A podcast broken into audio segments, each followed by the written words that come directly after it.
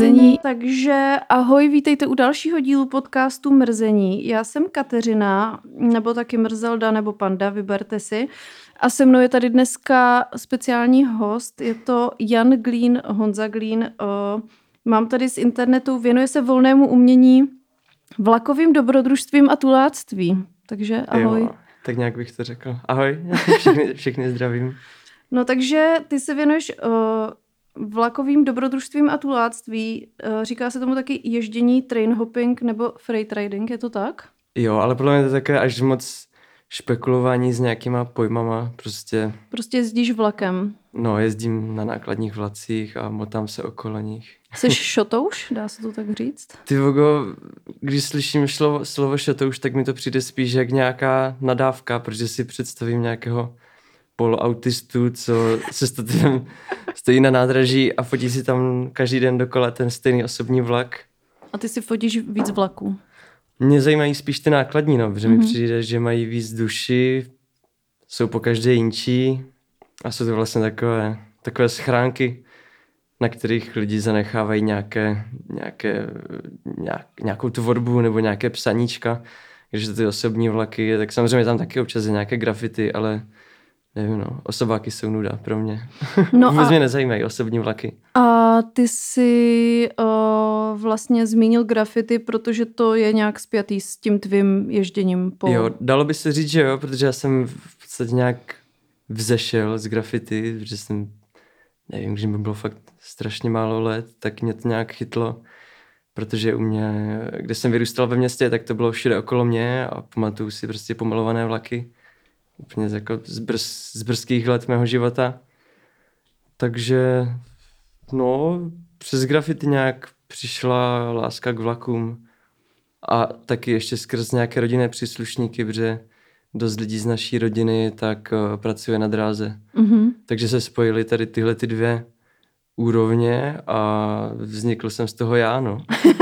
Takový prostě experiment, což jsou většinou prostě jako graffiti svět a svět železničářů, to jsou úplně jak černá a bílá, ale u mě se to nějak prostě propojilo.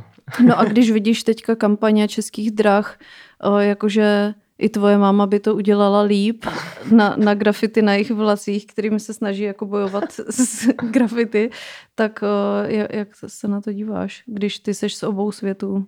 Přijde mi to docela bizarní, protože já nevím, to je jak kdyby dělala reklamu nebo nějakou kampaň proti bezdomovectví, že prostě je to tady nějaký jev, co se tady děje a asi ještě dít bude. A no, je to bizar. Ještě jako ta společnost, jaký má prostě obrat, úplně obrovský a oni se dušujou, že nevím, kolik utratí, jestli, nevím, 20 milionů ročně, jenže co je 20 milionů ročně? Jako za čištění vlaku. No, co to je pro tak velkou společnost? A pak to někde jako vytahou ty čísla a samozřejmě, když to slyší člověk u televize, že tady tahle ta pičovina stojí 20 milionů ročně, tak si řekne, ježiš, tolik peněz, ale tak pro tu společnost to je asi kapka v moři. Hmm. No takže máš pocit, že grafity k vlakům patří? Jo. Vzniklo to na tom, jo, dalo by se říct, že to na tom vzniklo a... Jako tu historii to určitě má spojenou. Jo, a podle mě jako dobře, když ty grafity jsou na těch vlacích, protože to je prostě taková jako úplně... Ten vlak sám o sobě je taková čistá, studená věc a jakmile je na tom ten grafit, tak prostě je to taky lidský zásah do nějakého úplně... Takový zdomácnění. No, právě, že prostě máš úplně nějakou věc a najednou tam vzniká nějaký folklor. A vnímáš teda jakoby grafity obecně jako nějaký poličtění míst, nebo... Protože pro spoustu lidí to předpokládám, že to vnímají spíš naopak, že jo, že... že to patří k nějakým jevům určitých třeba vyloučených oblastí nebo s nějakou, já nevím, kriminalitou nebo tak, jak jsou prostě jakýsi stereotypy, předsudky a tak jak to vnímáš ty? Podle mě je to, že lidi chtějí nějak zasahovat do prostoru, ve kterém žijou. a třeba nemají prostě nějakou jinší možnost, tak to dělají asi i takhle. Jako pomocí grafity. No. No a jak se na to dívá teda tvoje rodina, když říkáš, že máte tam lidi, co pracují na drahách a zároveň ty jako miluješ vlaky, ale tímhle způsobem je chceš i třeba kultivovat nebo zvelebovat. No, jenom bych chtěl říct, že já nepotřebuji kultivovat ty osobní, to, takže mě absolutně nezajímá. A spíš se mi líbí ty grafity na těch nákladních vlacích, protože to nikomu neškodí a je to takový win-win pro obě dvě situace. No, rodina, samozřejmě ze začátku to všichni na to nadávali a bylo, nějakou dobu to bylo prostě téma, že prostě já jsem ten dement, co dělá tady tohle. Ale postupem času, asi i tím, že jsem u toho vydržel docela dlouho a všimli si i třeba, že mám nějaké svoje zásady, nějaký svůj přístup k tomu a že vlastně je to jenom přetransformovaná nějaká láska k těm vlakům, tak postupně s tím začali být všichni OK. No a ty na těch vlacích jako dost často jezdíš, nevím, kolik času v rámci roku strávíš na cestách, ale podle tvýho Instagramu bych řekla, že velkou většinu. Tak nespojuje se tam potom s tím nějaký strach ty rodiny o tebe, protože to je i dost nebezpečný, nebo? Jo, může být. Může to být dost nebezpečné, může to být dost v pohodě. Třeba moje teta, když ji třeba vyprávím o nějakém výletu, kde jsem byl a takhle, tak ona říká, no ty prostě potřebuješ hledávat ten adrenalin a děláš to pomocí tohodle. Ale adrenalin je fakt asi ta poslední věc, co se u toho snažím najít nebo nějak získat. Jakože já fakt se nepotřebuju bát, já nemám rád, když se bojím. A na těch výletech, když takhle cestuju na těch vlacích, tak tam adrenalin je fakt v úplně minimální podobě a mnohem větší adrenalin pocituju, když třeba jezdím na kole po Praze nebo kdekoliv na kole, takže... No, vzhledem k tomu, že prostě cyklisty nemá nikdo rád, ani řidiči, ani chodci, ani nikdo, tak... Patří... Tak tam je to podle mě rozhodně větší. Je zajímavý, že já teda vůči cyklistům cítím hejt, když nejsem na kole. Samozřejmě ne, když jsou všude, ale jako v určitých místech. Ale ve chvíli, kdy jako já nasednu na kolo, tak jsem totální cyklofašista a jenom vidím někoho vstupovat do té cyklostezky a říkám si, ty hade, ty to nevidíš. Jako.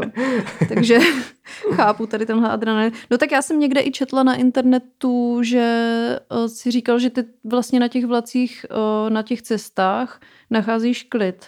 Jo. Což se moc neslučuje s tím adrenalinem, že jo? No právě. A jako ono to, jak jsem říkal, ono to může být nebezpečné, ale... Drtivou většinu toho času, co se děje nějaký ten výlet, ať už krátký nebo dlouhý, tak je to, že prostě někde sedíš nebo ležíš a prostě třeba posloucháš hudbu, nebo popíš víno, nebo si povídáš s kamarádem, nebo prostě si snažíš spát. No, jako drtivá většina toho času jakoby se ležela v posteli, no. Akorát, že tam fučí, je tam hluk a... Občas se musíš třeba schovat, když to někde zastaví. No, takže prakticky jako bych ležela v posteli až na tady tyhle drobnosti, jakože tam fučí a musíš se schovat. Občas, jo, v podstatě jo. A ještě když to jde třeba dlouho, když je to nějaká dlouhá jízda, nevím, může třeba 20 hodin, 30 hodin. Bez zastavení? Jako zastavuje to občas, ale v podstatě si 20 až 30 hodin na jednom místě a prostě tam ležíš a to je fakt úplně jak v posteli, no. No a jak musí být člověk teda na takovou cestu připravený, nebo jako co, protože to jako by nemůžu jít přece teďka, třeba protože ty jezdíš i v zimě. Teď už tolik ne. Nebo jezdil? Jezdil jsem, no. Měl jsem takový velice ortodoxní názor, když jsem byl velice tvrdý před pár lety, že ten, kdo nejezdí v zimě, takže nemůže jezdit v létě na těch vlacích. Ne, dneska jsem to vyhrabal. Byl jsem asi fakt hustý, což už si teďka nemyslím. A teďka už tolik nejezdím přes zimu, protože mi to za to nestojí. Tak to je trochu voser, ne? No a hlavně... Zima je furt tma. No a hlavně jsem si to prostě už zažil. Prostě nějak dělám, nevím, jak dlouho to dělám, 7, 8 let, něco takového. A určité roky mého života jsem to dělal víceméně naplno. Prostě jsem přizpůsobil svůj život tomu, abych mohl dělat víceméně jenom tohle. Mm-hmm. A dělal jsem víceméně jenom tohle nějaké roky mého života. Takže jsem jezdil jak v létě, tak i v zimě. A jo, jde to i v zimě, akorát člověk musí být prostě připravený, musí mít dobré oblečení a hlavně se na tom vlaku musí furt tak nějak jakoby hýbat, aby nezamrzl. Já jsem dělával, Já jsem dělával třeba to, že jsem si vždycky dal sluchátka a pustil jsem si tam nějaké acid techno a tancoval jsem, když to šlo, když to ten vagon dovoloval. Mm-hmm. No a ty, když jedeš, tak ty můžeš být jenom jakoby, jde být i vevnitř někde, nebo je to jenom o tom, že jsi venku mezi těma spojema, nebo já nevím, jako já mezi těma spojema nejezdí nikdo. To si většinou lidí představí, že to takhle nějak probíhá a ono tam člověk může jet, ale to je prostě sebevražda. Těch vagónů je úplně spoustu druhů, mm-hmm. Na některých se vozí kamiony, na některých se vozí auta, na některých se vozí kamionové návěsy, v některých se vozí zrní, jsou různé druhy a každý ten vagón má nějaké místo, kde se dá jet. Nějaké jsou víc pohodlnější, nějaké míň, někam nefučí, někam nejde vidět, někam prostě neprší, když prší. No, jsou takové různé třídy a podle toho pak nějaké vlaky jsou víc atraktivnější, nějaké méně atraktivnější. No a ty, když si vybíráš, že někam pojedeš, tak ty máš cíl, anebo si řekneš, tak dneska jede tady super třída, tím jezdím rád, tak pojedu tady prostě do Slovenska. Mm-hmm. No mám takové dva módy tady tohoto dělání a to je, že buď jedu někam úplně naslepo a jedno fakt kam dojedu, většinou třeba nějaký kratší výlet, nějaký jedno, dvoudenní a fakt chytnu první vlak, co dojede. A nebo pak to se děje víc, mám třeba nějakou destinaci, kam bych se chtěl dostat, třeba nevím, že si chci dát nějaké jídlo v malém městečku v Itálii, v mojí oblíbené restauraci, nebo že chci navštívit kamaráda v Budapešti, nebo že chci něco v severním Německu. Takže pak si vyberu nějaký konkrétní vlak, protože ty vlaky jezdí furt dokola a jdu někam na místo, kde očekávám, že zastaví a tam jsem do té doby, dokud nepřijede. Což může být od 1 minuty do 2 dnů. Takže to musíš být trošku časově flexibilní. Jo, to naštěstí poslední roky jsem nějak udělal, že jsem. Že seš. No a... A trpělivý. Tahle ta věc mě naučila velké trpělivosti, protože fakt člověk jako ví, že ten vlak přijede, ale má třeba zpoždění 1 den a prostě tam sedíš v tom křoví 1, 2 dny a čas přestane existovat a prostě tam jen taxi, chodíš si někam pro jídlo, pro vodu a je to takový relax. Je... Ale jenom já jsem privilegovaný člověk, protože většinou nikam nespěchám. Jako ne, že bych neměl žádné povinnosti v životě, ale když dělám tady tyhle ty věci, tak se snažím mít prostě volno. Mm-hmm. Ideálně nějaké neomezené.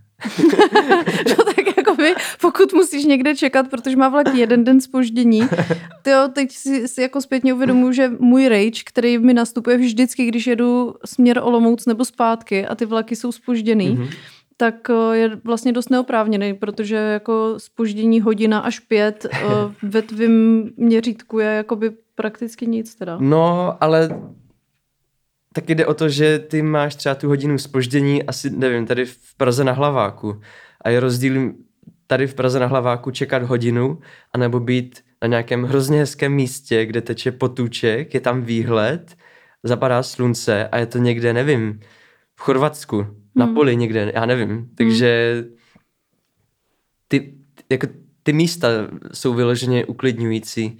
A ono i celkově ta aktivita je dost uklidňující, protože jak se pohybuješ na těch vlacích, tak samozřejmě, že projíždíš přes nějaké města, ale většinou si úplně mimo civilizaci, si prostě úplně na okraji společnosti a vidíš jenom prostě nějaký industriál, nějaký průmysl a přírodu.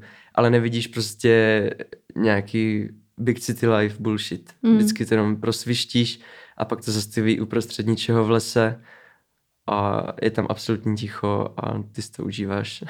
A ty si v těch zemích jako vyhledáváš teda spíš stejně jakoby mimo města ty věci?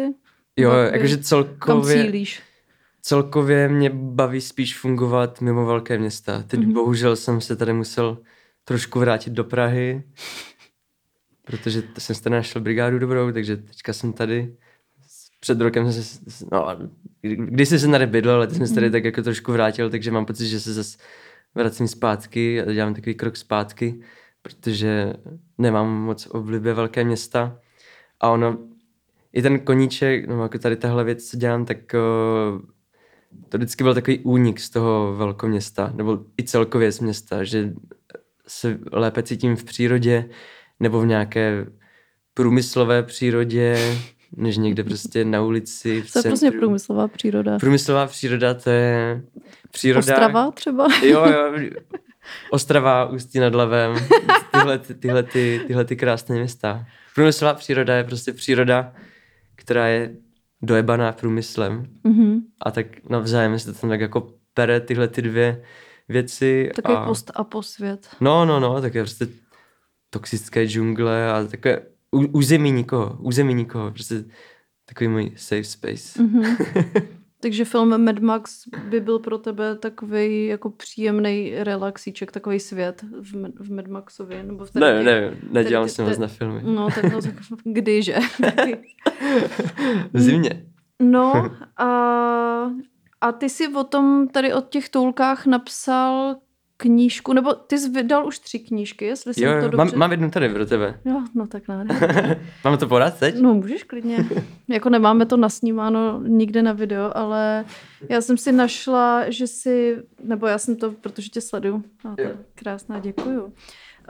Jenom tam není věnování, protože já jsem nevěděla, jestli jsi připravovala až takovým způsobem, že by si tu knihu koupila, tak jsem tam nedával věnování. Kdyby náhodou jsi mi řekla, že tu knihu máš, tak ať to. Tak ti tam pak dopíšu věnování. Dobře, tak nádhera. A ta knížka, abych to teda řekla, se jmenuje Riding the Beast of Europe. A je to o někom, tobě, kdo jezdí rád na vlacích. A je tam i nějaký téma vlastně uprchlictví. Jestli jsem si to dobře dohledala. To je pravda, no. Jak to je s tím spojený? Protože předchozí knížky, ty v té jedné si zmiňoval, že je tam jako společný motiv právě něco, co si našel po nějakém uprchlíkovi v té předchozí. No, to je tahleta. Tahleta? Jo, tahle no. No a že vlastně se tam děje, že se tam, ty vlastně v těch vlacích totiž potkával i na těch delších cestách? I ty imigranty z jiných zemí. Jo, tohle je zrovna příběh z téhleté knížky, nebo jakože těch příběhů jsem zažil víc, ale tahleta knížka je vlastně o tom, ty nákladní vlaky, nevím, kdy jsem na to přišel, asi nějak v roce 2019. My jsme čekali s kamarádem na nákladní vlak, protože jsme se chtěli svést jenom takovou krátkou projížďku, jsem ještě byl v Brně tehdy. A přijel nákladní vlak s takovými jako trubkama a jel až z Řecka, což já jsem nikdy asi neviděl tehdy vlak, který byl takhle z takové vzdálenosti. A jak jsi to poznal? Tam jsou prostě papíry s kama to jede, z jaké fabriky, kam to směřuje, kam to jelo a tak. A tak jsme na to jeli a našli jsme tam právě odpadky a ty odpadky byly v řečtině, tak už to nás tak jako by jsme řekli, co tady je, tyhle. A Potom jsme tam našli roztrhané cáry papíru, nějakou A4, a já jsem si to sbíral a doma jsem si to poskládal, protože to bylo roztrhané na malé kousíčky a zjistil jsem, že to je nějaký deportační dokument ohledně nějakého týpka, který byl v Řecku nelegálně a podle toho, kde jsme to našli, tak jsme se udělili, že ten člověk prostě se chtěl někam dál dostat na nákladním vlaku. A to byla nějaký můj první kontakt s tím, že na těch nákladních vlacích nejezdí lidi jenom jako pro zábavu, nebo že by se potřebovali někam dostat, nebo že by prostě cestovali někam za prací. Ale najednou jsem tady měl důkaz o tom, že na těch vlacích jezdí i lidi, kteří prostě nemají jinou možnost, kteří prostě jsou úplně tak vytlačení na okraj společnosti, že prostě tohle je jeden z jediných způsobů, jak se přesouvat, no. A od té doby jsem se nějak začal zajímat o tady tohleto téma. Prostě na internetu jsem se o tom četl různé články a tak. A... Někde zmiňovali, že i v Mexiku se to dost... Jo, no tam se to děje hodně v mnohem větším měřítku než tady v Evropě, ale děje se tam právě extrémně. Právě proto se ta knížka se jmenuje Riding the Beast of Europe a ono to slovíčko the beast, la bestia je prostě pojem, který se používá v tom Mexiku. Ti uprchlíci, kteří se snaží dostat do USA, tak těm vlakům říkají La Bestia, že častokrát tam lidi umírají a takhle. A ta moje knížka je vlastně evropská verze té bestie. Mm-hmm, mm-hmm. No a jak je to teda s tou nebezpečností těch cest? Protože vlastně ty to děláš už docela dlouho, co vím. A v posledních letech se objevil jako vlastně hrozný trend tady v tom jižní. Já nevím, jestli to sleduju jenom jako v rámci nějaké mojí zkreslené bubliny. Samozřejmě to nevím, protože o to, co se člověk zajímá, tak to se mu tím pádem víc jako ukazuje. Mm-hmm. Ale všimla jsem si, že to začalo trendit, že lidi začali takhle prostě přesně jenom jako pro zábavu si jezdit tady jako na nákladních vlacích. A tím, nebo samozřejmě známe tady Michala Zlatkovského, který jezdí normálními vlaky pro zábavu, to i takový lidi jsou. Ale s tím se spojilo i to, že prostě nějací lidi třeba kvůli tomu se buď zranili nebo umřeli, tak jak se vlastně ty třeba díváš jako OG tady toho ježdění na tady to, že se to tak spopularizovalo? Vlastně přemýšlím, co k tomu říct, protože já jsem totální hater tady tohodle. Trendu? No, takže... Chtěl bys to gatekeepovat?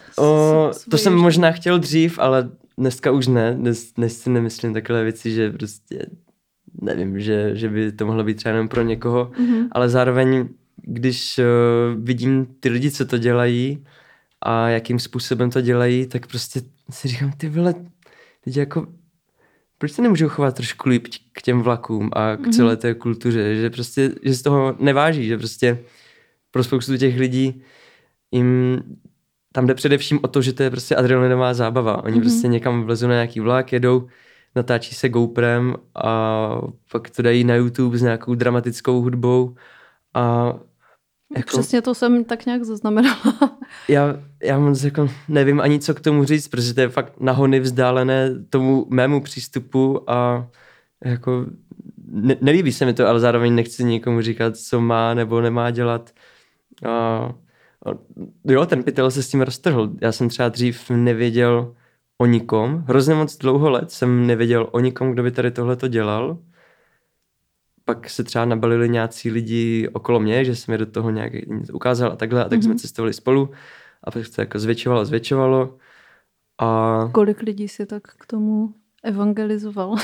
Tak to si netroufám říct. Jako... Desítky? Stovky? Tisíce? Tisíce, no. Ne, nevím. Nevím, jakože podle mě jsem hodně lidí inspiroval, protože si myslím, že jsem... Protože to tady jako nikdy neexistovalo nějaká takováhle kultura. Jako byli tady, vždycky byli lidi, co to dělali, ale nikdo to nikdy nedělal systematicky, podle mě. Mm-hmm. Si myslím, že jako už v dobách komunismu jsem slyšel, že tady byli lidi, co prostě nějací jako trampové, co se takhle občas někam svezli, nebo prostě v dnešní době prostě v létě nějací lidi, kteří o tom slyšeli třeba z nějakých knížek nebo filmů z Ameriky, a tak si řekli, že to vyzkouší a tak se jako v létě jednou, dvakrát někam svezli, ale nikdy tady okolo toho nebyla kultura nebo nějaká komunita, subkultura lidí, co by to cíleně dělala a věnovala se tomu a zajímala se o to z různých jako úhlů pohledu. Takže jo, vyrojilo se spousta lidí, co to dělá, spousta z nich má úplně mega dobrý přístup, zdravý přístup, pokorný přístup. A co je podle tebe zdravý přístup?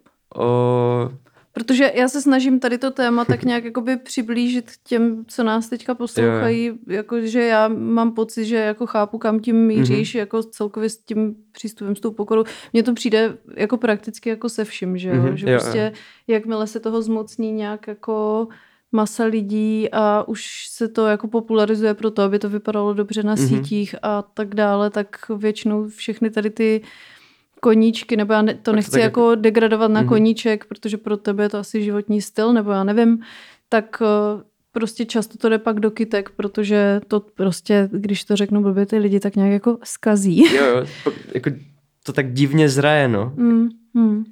Takže co je pro tebe teda ten zdravý přístup k tady tomuhle sportovnímu ježdění?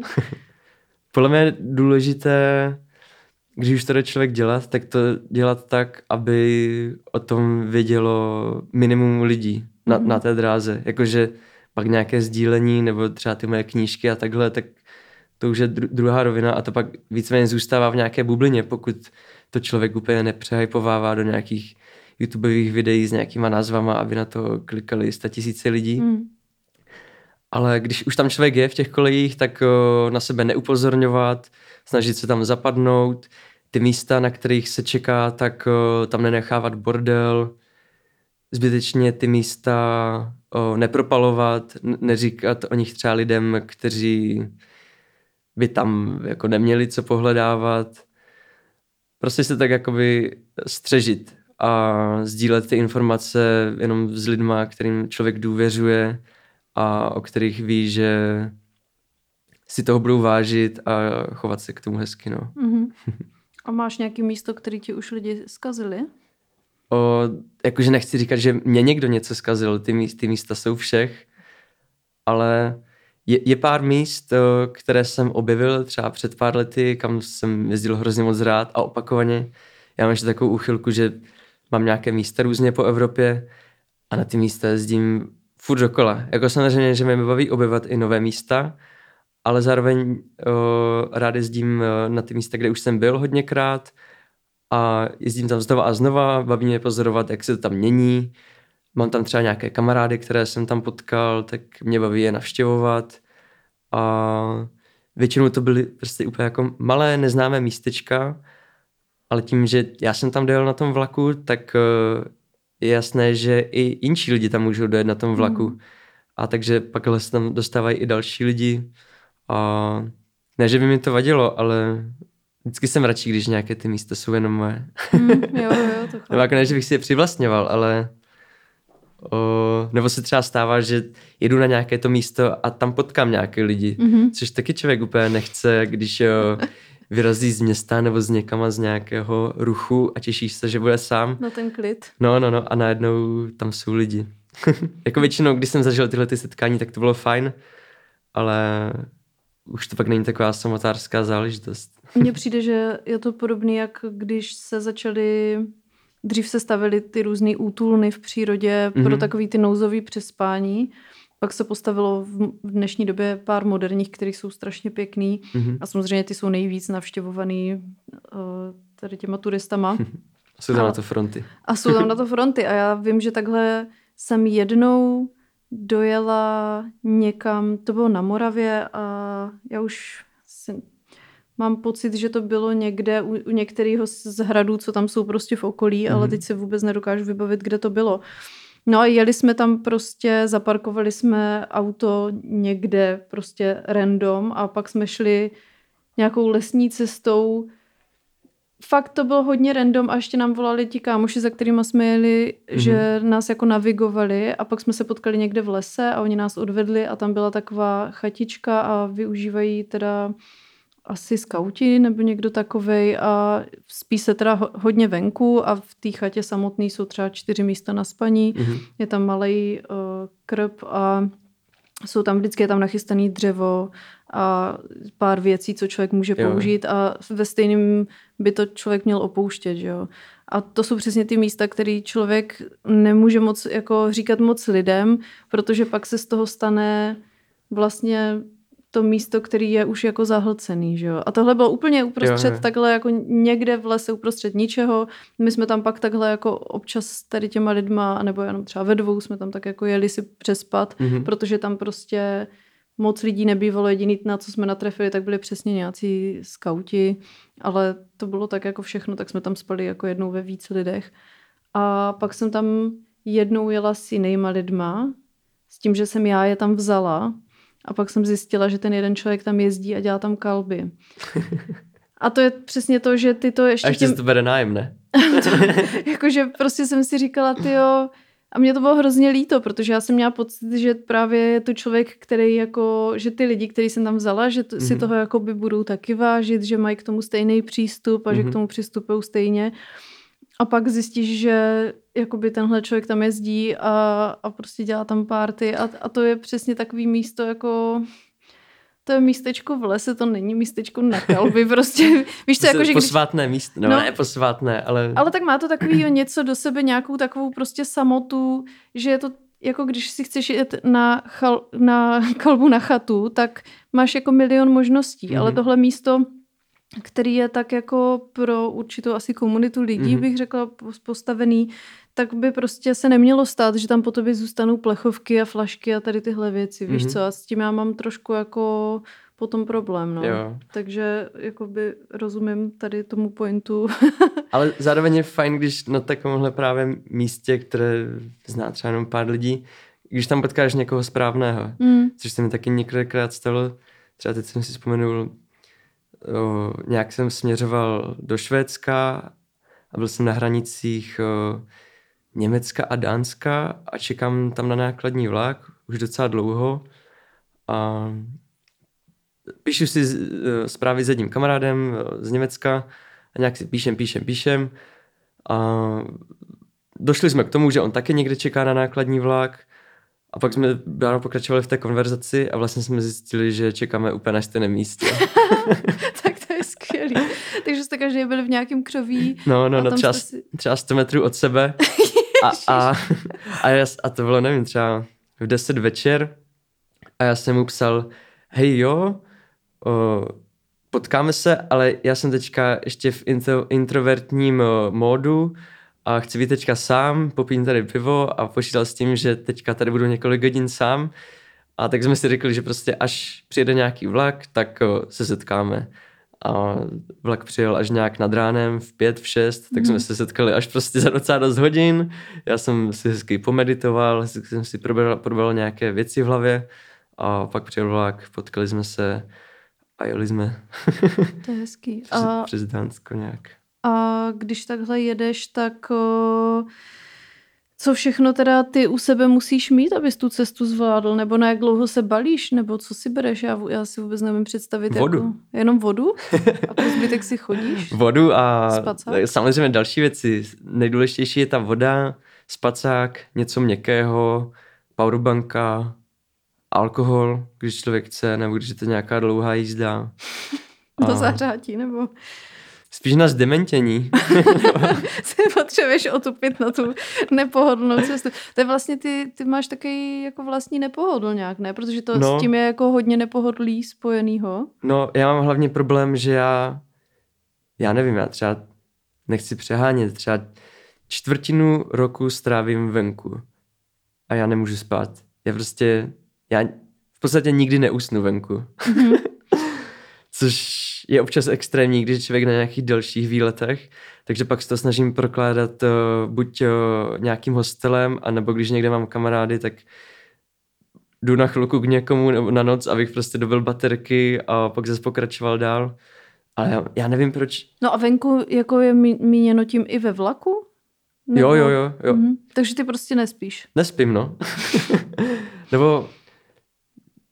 Děje se mi nějaký druh odpočinku, ale spánek bych to nenazval. Že já, ještě když jsem na těch výletech, tak mě to tak jako úplně nahypovává všechno, co vidím, co zažívám, co cítím. A ono i nějaké to dobrodružství člověka udržuje v takovém chillem módu. Tak to bude i ten adrenalin, že jo? No. A pak se jako těžko usíná. Ale já, i když třeba jsem unavený, i když jsem už nespal třeba 2 dny, a jsem na hezkém místě, v tichu, někde v lesíku, nad seřadištěm. Cítím se fakt pohodlně, cítím se v bezpečí, tak já prostě neusnu. Já tam ležím do rána a mám zavřené oči, šrotuje mi hlava a ležím, no. A pak jenom už vysvětne slunce, tak si říkám, tak jdu asi fungovat dál. To je strašné. Je to hrozné, ale ono je dobré, že aspoň to tělo si odpočine, že si jako fyzicky odpočinu, ale mentálně pak s každým tím dalším dnem klesá IQ, což není vždycky na škodu, že ono to nespaní člověka dostane do takového crazy módu. No, protože to je jak... Taková opilost. No, opilost, přesně. No. Ty když jakoby díl nespíš, tak ty se dostaneš přesně do stavu takového podobného... Takový trans. No. A ono je to i dobře, protože ty výlety, ono často to jsou... To možná bude znít divně, ale že to je tak jako duchovní pouť, protože ty prostě vyrazíš na nějakou cestu, tam si něco prožiješ, na něco si třeba přijdeš a když se tam děje tady tohleto nespaní, tak ten mozek funguje o něco jinak a takže pak je to taky jako víc spirituální zážitek. No a nedělá ti něco s hlavou i to, že jsi hodně času sám? Nebo je to jenom jako moje představa, že jsi tam hodně sám a že s lidma nemluvíš a... No, zkoušel jsem být i s lidma. Většinou teda cestuju sám. Pak mám pár kamarádů, se kterými rád cestuju, ale i když jsem s nimi, tak se nic nemění a prostě nespím. Zkoušel jsem všechno. Zkoušel jsem se prostě vždycky vykalit před tím spánkem nebo nějaký melatonin, dechové cvičení a tak, bylinkové čaje. Ale nic nějak nepomohlo. Já si myslím, že ono prostě... asi ten adrenalin, i když ty už ho ani nevnímáš, protože to nevnímáš jako nějaký adrenalinový zážitek, tak tam asi pořád nějakým způsobem je. A... No ale já třeba nespím, i když jsme tak s dívkou třeba na výletě v přírodě, tak i to neusnu. Já to nechápu. Zvláštní. To je moje prokletí. Nebo jo, tady tahle ta věc, že nemůžu usnout venku, je strašně tenká nitka, která mě drží od toho stát se bezdomovcem. Já si myslím, že kdybych mohl spát venku, tak už jsem dávno bezdomovec. Že, nevím, jako, mám nějaké zkušenosti, jak fungovat venku, vím co a jak, vím kam chodit, vím prostě jak přežít a akorát nevím, jak se vyspat. No. Tak... To je zajímavý, no. Tak furt bydlím někde. tak myslíš, že ty prostě nemůžeš být bezdomovec, protože by ses nevyspal. Nebo já nevím, jestli a tak part-time bezdomovectví je vlastně ten způsob, který ty aplikuješ teď, ne?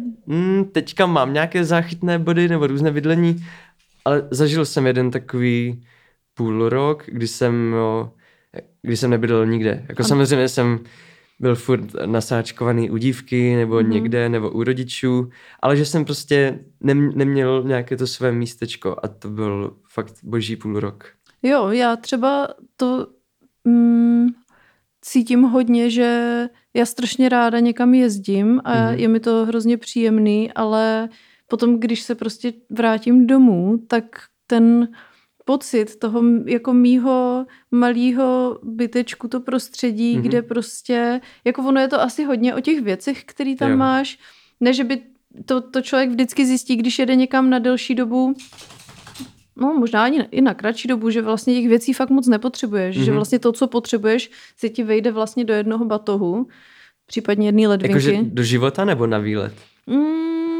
K tomu žití asi, že prostě potřebuješ jako když na to přijde, tak ani ten komp nepotřebuje, že hodně věcí uděláš z telefonu, takže jako mít jenom kde si ho nabít, mít ten telefon, který je už ale propojený s celým světem, pak nějakou základní kosmetiku, což prostě každý má ty potřeby jako jinde, ale víš, jako, že těch věcí jako reálně vlastně potřebuješ docela pár a vyžiješ s tím úplně v klidu. Že, jo, když jsem šla třeba Camino, což je ta pouť, kterou chodí od doby...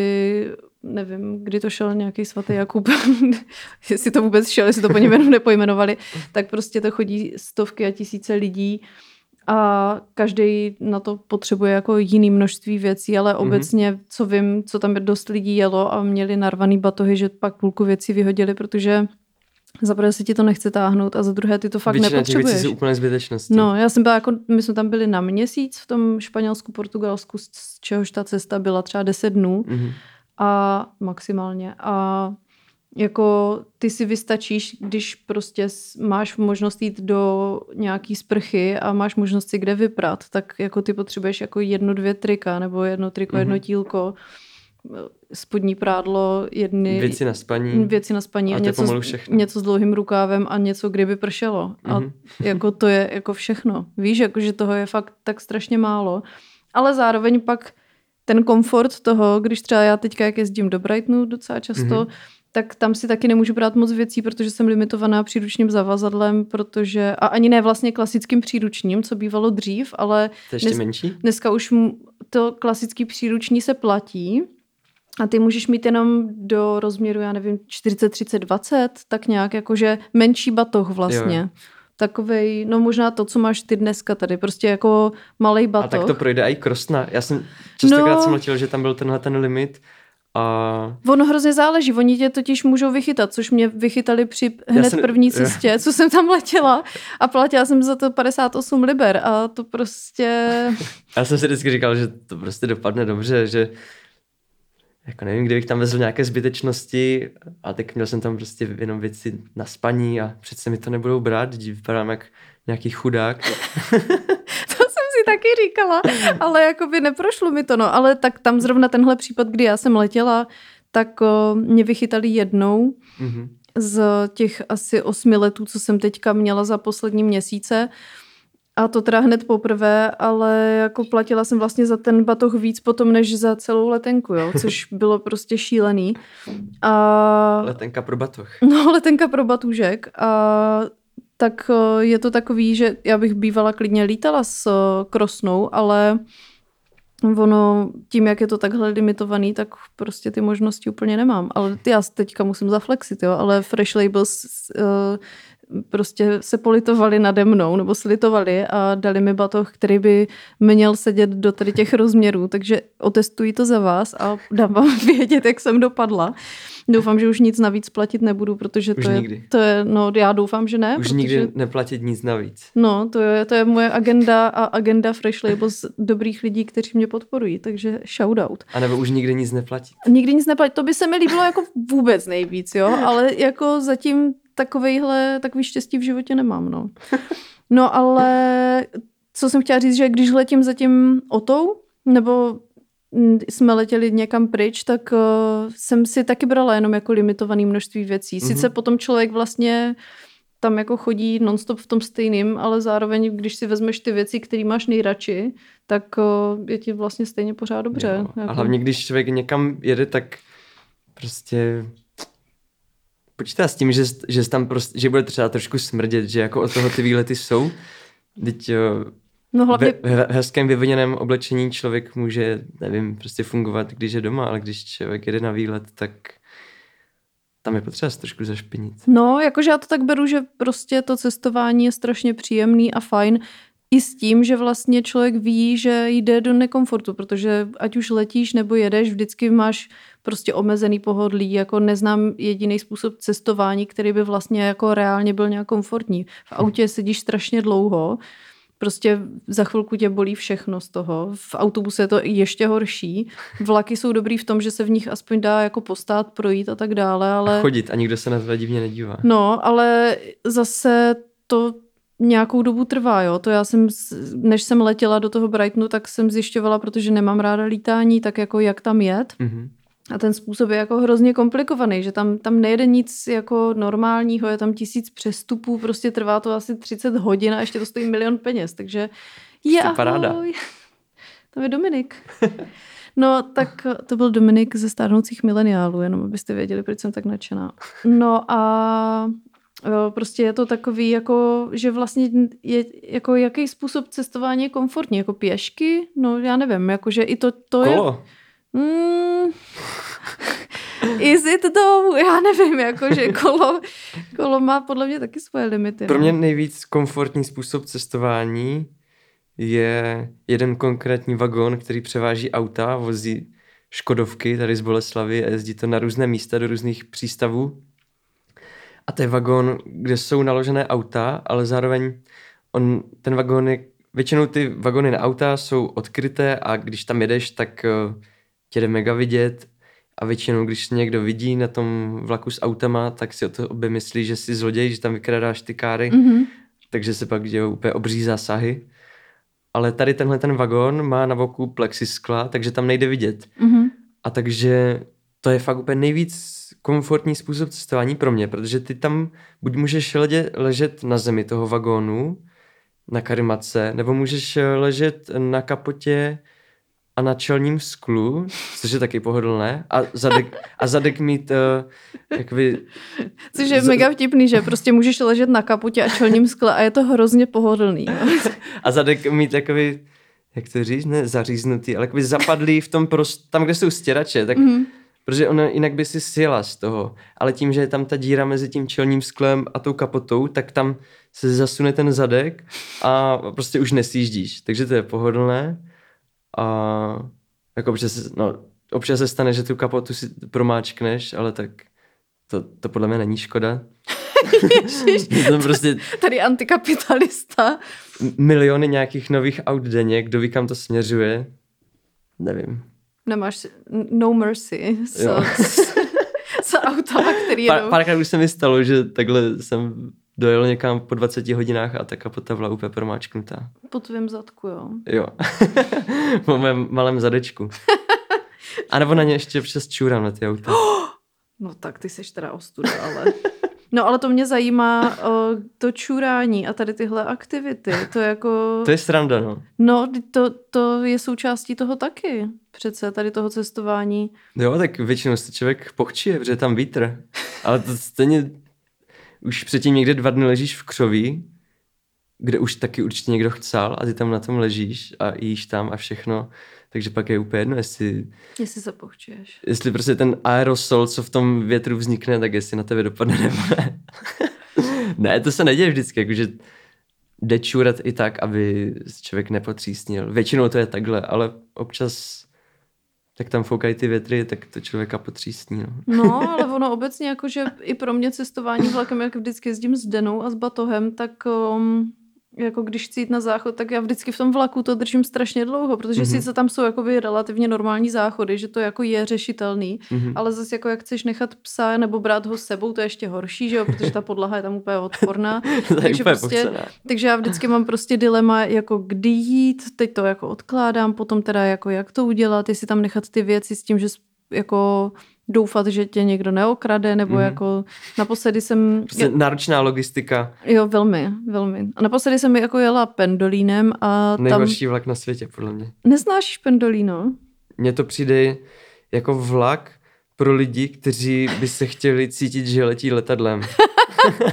Takový dis na Pendolino. Hrozný vlak. Jako za mě je to nejlepší vlak do Olomouce, protože prostě jede nejrychleji a nebývá skoro nikdy, nebo jako má nejmenší zpoždění ze všech vlaků, který jezdí do Olomouce. A což je pro mě jako nejpříjemnější varianta a dá se tam docela dobře cestovat s tím psem, že tam máš hodně takových těch jednosedátek a to je pro mě fakt jako nejpříjemnější, protože ty klasický, já můžu jet jenom dráhama, že jo, a ty klasický český dráhy, jako kupéčka za mě nejhorší prostě, tam není místo, teď ten pes tam musí ležet pod tvýma nohama, ale tím pádem leží i pod nohama nějakého člověka naproti tobě. Pod mýma třeba. To mám rád. No, ale už jsem jela s pár lidma, kteří se moc nadšeně netvářili a jako já se nedivím, že prostě nechtějí oddělávat nohy kvůli cizímu psovi. Ale víš co, platíš za to, ale vlastně nemáš tam žádný komfort pro žádnou záruku toho, že ten pejsek si tam bude moct udělat pohodlí a nikoho neotravovat. Takže to je můj dis celkově na český dráhy. Ale zase kdyby nebyly, tak nemůžu jet se psem nějak, takže... asi taková win-lose situace. No ale Pendolino za mě jako v klidu a nakonec jsem to vyřešila tak, že jsem prostě Denišku nechala jako... Před dveřma? Ne, u toho místa jsem ji nechala, já jsem ji nechala sedět přímo pod tím místem, kde předtím ležela, jenom jsem mi řekla, ať prostě počká. A když jsem se vrátila, tak stála jako v uličce a tak mě vyhlížela. Jo. A já jsem seděla u takového místa, kde je takový mini kino pro děti. Jo. A tam seděly 3 holčičky a jak jsem se vrátila, tak říkali, ono je tak strašně roztomilá. A říkám, že? Já vím, prostě to je neuvěřitelný. Tak jsi měla nad těm holčičkám, ať ji hlídají. No, oni předtím, oni nejevili zájem, takže já jsem, jako já bych jim to klidně i řekla, ale nevěděla jsem, tak jsem to prostě riskala takhle a pak, když jsem se vrátila, tak už byly kámošky a celou cestu do Olomouce už jsem potom poslouchala. A my máme ve škole králíka a máme doma kočku a ta se jmenuje Karamelka a já úplně jo, no tak to je mega zajímavý. Takže jsme si takhle s holkama popelili ve vlaku. Jo, ono... No ale... Občas to... Může to být velká sranda děti ve vlaku, anebo velká bolest v hlavě. Mm-hmm. Ale to celkově na těch cestách, no ty děti, já vím, že za to rodiče nemůžou a že ani ty děti za to nemůžou, ale je to prostě s něma náročný. Ale my jsme to řešili, když jsme šli sem do Go Outu, že pro mě by v tuhle chvíli bylo jednodušší třeba do Anglie cestovat s dítětem, než se psem. To je prakticky... Já jsem poptala přepravu do Anglie, že by mi pán hodil osobním autem, protože tam jezdí pravidelně, takže by mi vzal psa a chtěla jsem ji vzít sebou do Brightonu prostě teďka, jak tam pojedu. A teďka, i když vlastně já to říkám teďka, ale tenhle díl vyjde podle mě po tom, co už budu zpátky z Brightonu. Takže mám teďka trošku problém s časem. Nicméně prostě chtěla jsem řešit převoz psa na Vánoce, a pán mi řekl, že to bude za částku asi zhruba 11 000 korun českých, takže... Pán využil, že jsi prostě v nesnázích, tak na to bych chtěl vydělat. Ale... tak to má být. Ale tak to asi úplně nedopadne, protože tohle já jakoby odmítám platit, no. Takže mám klasicky zase mrzení pro jednou v životě. Nicméně zpátky k tomu cestování vlakem. Takže co jsme probrali? My jsme teďka byli u záchodů, který ty teda řešíš jako na cestách a ty teda jako když jdeš v tom vlaku, tak ty se snažíš jako čůrat někam ven, jako do prostoru? Nebo, ideálně nebo no. Nebo máš sebou nějakou flašku, nebo kyblík, nebo... Flašku jsem naplnil močí jenom jednou v životě na vlaku a to bylo, když jsem jel, nevím, to bylo 3 nebo 4 roky zpátky, touhletou dobou asi, tak jsem jel k moři a byla hrozná zima, protože už byla zima, nebo no prostě podzim zima. A na tom vlaku... jel k moři v zimě? Jo. Mm-hmm. To bylo nějak, když byl covid v úplně nejvíc hardcore verzi a já jsem chtěl někam vypadnout, kde je o trošku lepší počasí a sluníčko. Mm-hmm. Tak jsem chtěl do Itálie a do Slovenska. A na tomhle výletě po cestě tam jsem poprvé v životě naplnil pytle v močí, protože mi studěly ruky. Tak jsem si vzpomněl na tenhle ten trik, který jsem dřív už v životě udělal, ale nikdy ne na vlaku. A měl jsem tam nějakou malou pytlahev od ledového čaje, tak jsem tam načůral a pak jsem se tím hřál, no. Já jsem si říkala, jak jsi to... Myslel, že tě studily ruce, jakože je nechceš vytahovat, takže si tu láhev strčíš jako do kalhot, nebo jako... A ty jsi byl jak prostě bába pod kořenem a hřála tě teplá moč. No. Tyjo, to je docela vlastně... Ty jsi takový Bear Grylls vlaků vlastně. Ty, takový pán, co dělá Ultimate Survival a pije prostě z žaludku velblouda vodu, tak ty se ohříváš močí z ledového čaje. Tak to je prostě nějaká... Podle mě to lidi mají v sobě nějaké jako informace, že ta moč ti může třeba pomoct. Rozhodně. Protože jsi někde v zimě, a říkáš si, ty jo, je mi zima, tak co bych tak... co bych tak udělal? Co bych tak počural? Mám tady prostě hrozně moc teplé tekutiny a prostě ji tady vliju na zem. A nevím, já nevím, proč to lidi nevyužívají, když je zima. Prostě ty máš něco, co ti může pomoct a prostě to zahodíš. Jako je pravda, že takhle neortodoxně jsem ještě nepřemýšlela, když jsem byla třeba v Beskydech a byla docela zima, že bych si řekla, tyjo, co kdybych si ty ruce vlastně počůrala, jako by, to podle mě je blbá věc, ty si to počůrat, protože pak ti zamrznou, nebo jak budou mokré.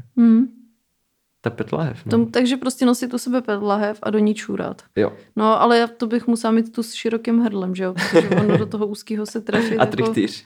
Nebo trichtýř, no. Jako je to trošku komplikovaný pro naše pohlaví. Hele, já bych to tady v téhle části uzavřela. Pokud vás téma ježdění na kargo vlacích, nebo jak se jim říká freight vlaky, nevím. Prostě nákladní vlaky. Nákladní vlaky. Pokud vás to zajímá, tak my budeme pokračovat na herohero.co/mrzení. A povíme si teda o tom všem, kde Honza se dostal tady tímto způsobem. Co všechno jsem kolonizoval. Co všechno si kolonizoval. Jestli si třeba na těch místech už necháváš, když se tam rád vracíš, tak nějaký... Petlahev z močí. Petlahev z močí na příště. Jak se na to tváří třeba tvoji rodiče, a nebo taky to, jaký to bylo jezdit na začátku a jak to vnímáš dnes. Takže díky, že jsi přišel a my pokračujeme dál. Tak čauky. Děkuji, ahoj.